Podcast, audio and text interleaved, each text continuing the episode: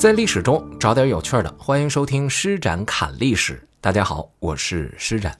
今天节目开始之前啊，给大家普及一个东北的词儿，叫“聊欠儿”。这个“聊”这个词儿啊，最近这几年在网上就火起来了。但是后面跟着的词儿往往是名词，呃，像撩人、撩妹儿啊、撩撩汉，是吧？你会听起来是充满挑逗意味的。哪怕是呃撩人，这也可以放在什么晚风撩人啊等等等等，听起来还是很舒适的。但我说到这个词呢，就挺烦人的。东北土话应该是吧？这个“欠”呢，是欠钱的那个“欠”，放在书面上说呢，就是你这个人怎么这么欠啊？你手欠，呃，有一些呢，我们的周边的城市会把这个“聊欠”这个词儿、“聊欠”这个词儿说成叫“聊闲”，闲呢就是闲着没事儿啊，空闲的那个闲。你从这两个词儿，你就能大概知道，这不是一个什么好行为。什么是聊欠呢？我给大家举一个例子吧。我上学的时候啊，有一回寝室里边一同学脚崴了，然后我们班上若干男同学呢。就组队跑到他面前，干嘛呢？大跳啊！一边大跳，轮番像跳大绳似的，一边大跳一边喊：“你看，我们可以大跳，我们可以大跳，多气人啊！人家脚崴了，躺在床上痛苦着呢。哎，你们过去撩人，这就是撩欠儿。但是我们又可以看得到呢，这个聊欠儿呢，他基本上没什么坏心眼儿，因为也是想，呃，通过这样的方式让这位朋友呢转移一下注意力。他并不存在什么多大的侮辱，于是呢，它算是一个充满善意的恶作剧的行为的这么一个意思，但又比恶作剧要亲切的多，是这样。这是现代人啊，年轻人，我相信呢，也许未必用同样的词来形容，但是在您的生活当中，即使您生活在南方，或者您在外国，恐怕也都有这样的事情会发生，对吧？哎，今天我们就来说说古人的聊天而且是战场上的聊天但我们说到这个战场上，您可能会有一种感觉，哎，施展，你不是刚才讲说这东西它是一个无伤大雅的，或者说呢，它是一个没有多大伤害的行为吗？战场上双方都打仗了，你怎么还能够没有互相多大伤害呢？这要跟您讲了，如果跟现代的这个战争比较起来的话。我所点到的这个时期战场上出现的这种聊欠儿，那可就真的温和的像是双方是亲兄弟在闹别扭一样了。这个听起来仿佛是非常矛盾，可是在中国古代确实有那么一段时间是打仗也不能把对方往死里打。那么这个时间段是什么时候呢？就是。国与国之间打仗，你明明心里边是想把他置于死地，可是，在你的手头上又不能下狠手，哪怕打死了再多的人，你也不能把他灭国了的春秋时期。而这种古代的聊欠儿啊，有一个专有的名词叫做致师。这个致呢是致敬的致，这个师呢是威武之师的师。呃，《左传》宣公十二年里边。有一段讲晋和楚的邲之战，这里边就讲了这样的一段话。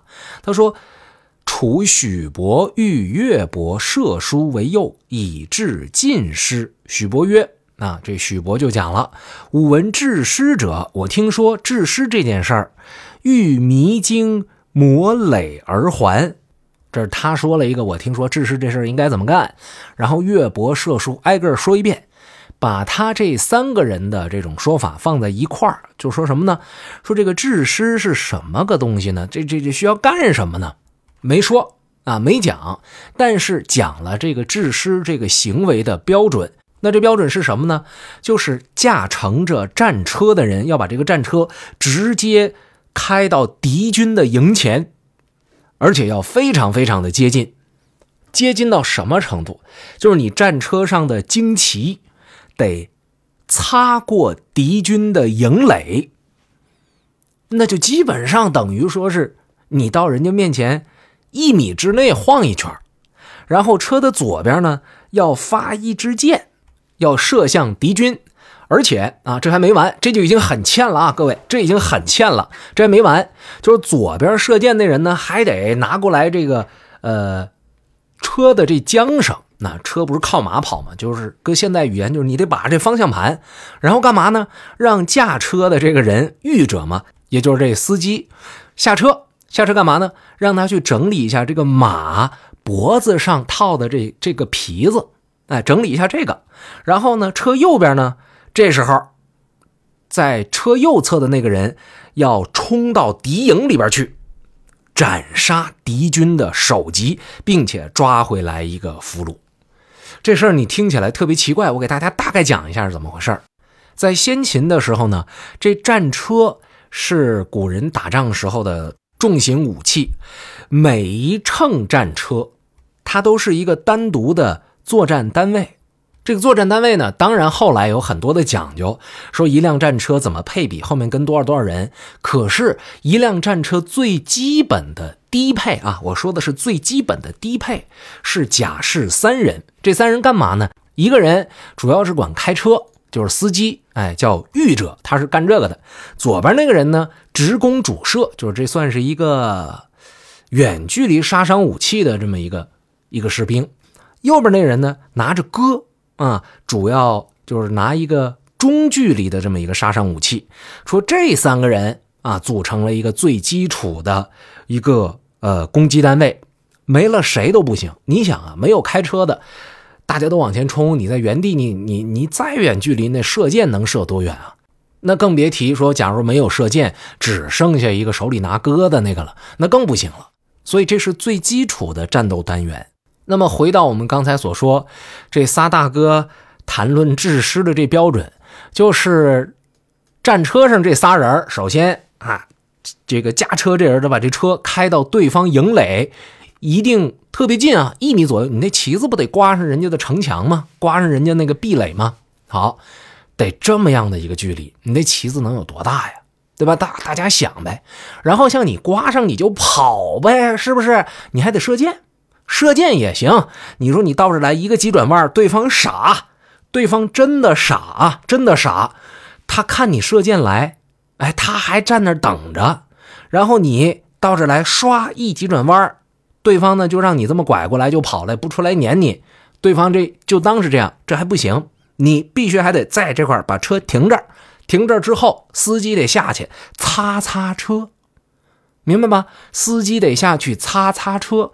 这时候，车上那个近距离拎棒子那么长的那个割这个武器的这个人呢，得冲到敌营里边去，不仅得把敌军伤了，还得砍掉敌军一个人的首级带回来，还得活捉一个俘虏。各位，别说是普通战士了，我个人认为啊，即使是奥特曼。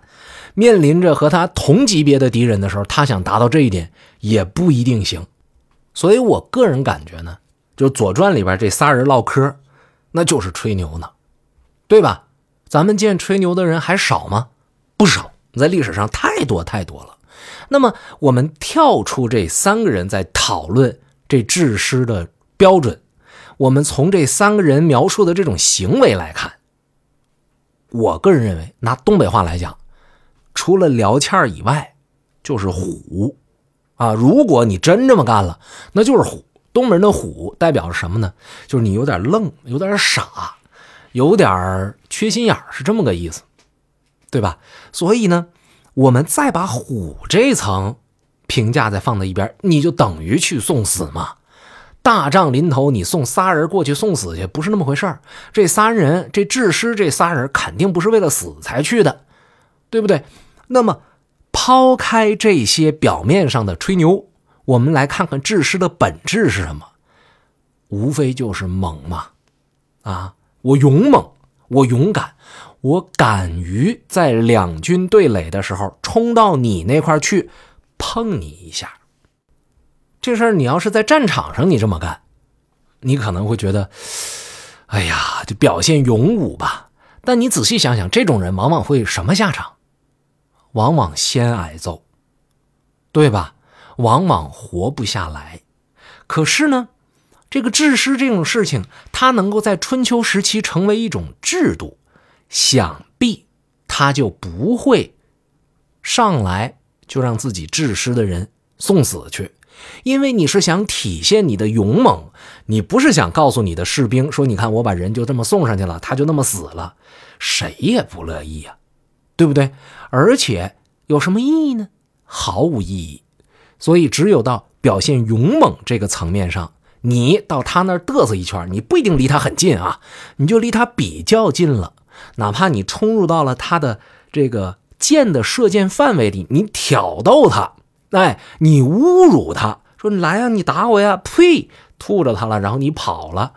小孩这打仗的这种这种行为，其实都是致师的一种表现，就是打之前的聊天那甲乙双方打仗，一方对你使了致师的行为，那第二方怎么办啊？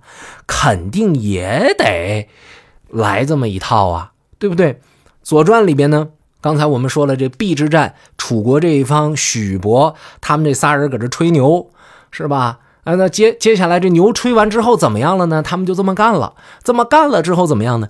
近人逐之，左右绝之。那什么意思？就是他们这车过来了，就想按照刚才说的那种吹牛那办法来做。结果人晋人晋军一看你过来，那我不整死你，刷也派人去追去。但是由于楚国的这一方呢。应该是那射箭的人是一神枪手、神射手啊，呃，晋人就没逮着他，没逮着会怎样呢？我们再看《左传》里边接下来的这个记述，说晋方有一个姓赵的大将，怒失楚之致师者，就是因为这个楚方治师的人跑到他的阵前来嘚瑟，结果他们的人还没抓着这些人，生气了。生气了怎么办呢？他就向指挥官请求说：“我要到楚营去挑战去。说我啊，我要到楚军的那块我也去搞这么一个制师去。”我们就能看到，这是在正式的开战之前，一种能够决定你的颜面的。很重要的啊，决定你的荣誉的，呃，这么一种行为。你要是在致师这件事情上落了下风，恐怕你这场仗，你手下的那些人打的就很憋屈。在《左传》当中呢，其实关于致师不仅是有这样的记述，在襄公二十四年讲这个晋和楚之间的另外一场战役的时候呢，也写了一段关于致师的一段描写。这段写的更厉害。说这回呢，这不是一辆战车，是不是三个人是一小组吗？结果呢，要体现智师这大哥呢，他们俩人啊就把驾车的这司机就给得罪了。结果这司机呢，在开车的时候就把这速度掌握的特别不好。那两个负责下车攻击对方的那个。呃，司机以外的那两个武士吧，俩人甲胄还没穿好呢。这司机呢，就把这车呢就驾驶到距离对方的营垒不太远的地方，突然之间加速。各位，你想象一下，这是什么概念？车上这俩人赶紧穿好，在时间还来得及，把这盔甲，还有这个护头都装上以后，下车就完成制师的各种挑讨令人讨厌的挑逗性的这种挑衅行为之后。最终呢，这三个人还算是平安的就回来了。那我们去看到这一段，这致师这个事儿看起来好像并不是很紧张，其实不是。这事儿要是干的不好，呃，你很容易呢就被对方擒住，或者做俘虏，或者就直接就杀掉了。所以，既然有干的不好，各位想象一下，他肯定就有干的好的。像我刚刚所提到的《左传》里边讲到的这两次楚国的治师，实际上是比较成功的一些典范。这也就告诉给我们呢，在当年这个治师，除了体现勇这件事情以外，各位有没有想到，他在这其中一定会有一些表演的性质，让我方的。战士们，看看我方有多么多么的厉害，让你方的战士们看看我方有多么多么的胆大。我不怕你。这是致师这种战场上的聊天啊，在春秋时候的情况。但是后来为什么这种情况慢慢的消失了呢？各位，你想象一下。如果这种事情不是发生在春秋时期，它就是发生在现代战争之中。如果对方跑到你的射程范围之内聊欠儿，甚至跑到你挖的这个防御工事这块聊天你不分分钟毙了他呀？啊，他跑过来没多远，只要进了你的射程，砰一枪就得爆头啊，对不对？能爆头你都不爆胸啊，是不是？那么这是为什么呢？就是因为一方面武器的先进程度不一样了，还有一方面就是战争本身发展的不一样了。到了现代世界啊，我们回顾一下一战、二战这一场战争要打好多年。谈什么一鼓作气呀？你在这嘚瑟一圈能怎么样啊？只有看到的人他心里边舒服一点。可是你这舒服能挡得过子弹吗？是没有意义的，对不对？这和古代说我这一场战争很少人参与，我提起一口气来我就直接把你干掉得了，就这种事情是有天差地别的。所以，因为战争变大。你不可能靠着制师这种事情来激励士气的时候，制师也就失去了它的存在意义了。套用一句我经常在节目当中说的话，它不是败给了技术的没落，也不是因为人们不再有能力在阵前表现自己的勇气了，而是因为呢，战争已经不需要它了，它已经没有意义了。换句话来说，它败给了时代。大家好，我是施展。节目最后告诉大家一个好消息：冷历史第二季新节目《施展冷历史》，三百个历史书没告诉你的真相已经上线了。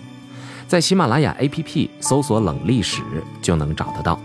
揭开名人的另一面，探寻古人是如何生活的，历史书背后那些不为人知的一面，就听《冷历史》第二季。新节目每周一、二、三、四、五晚七点更新，我们不见不散。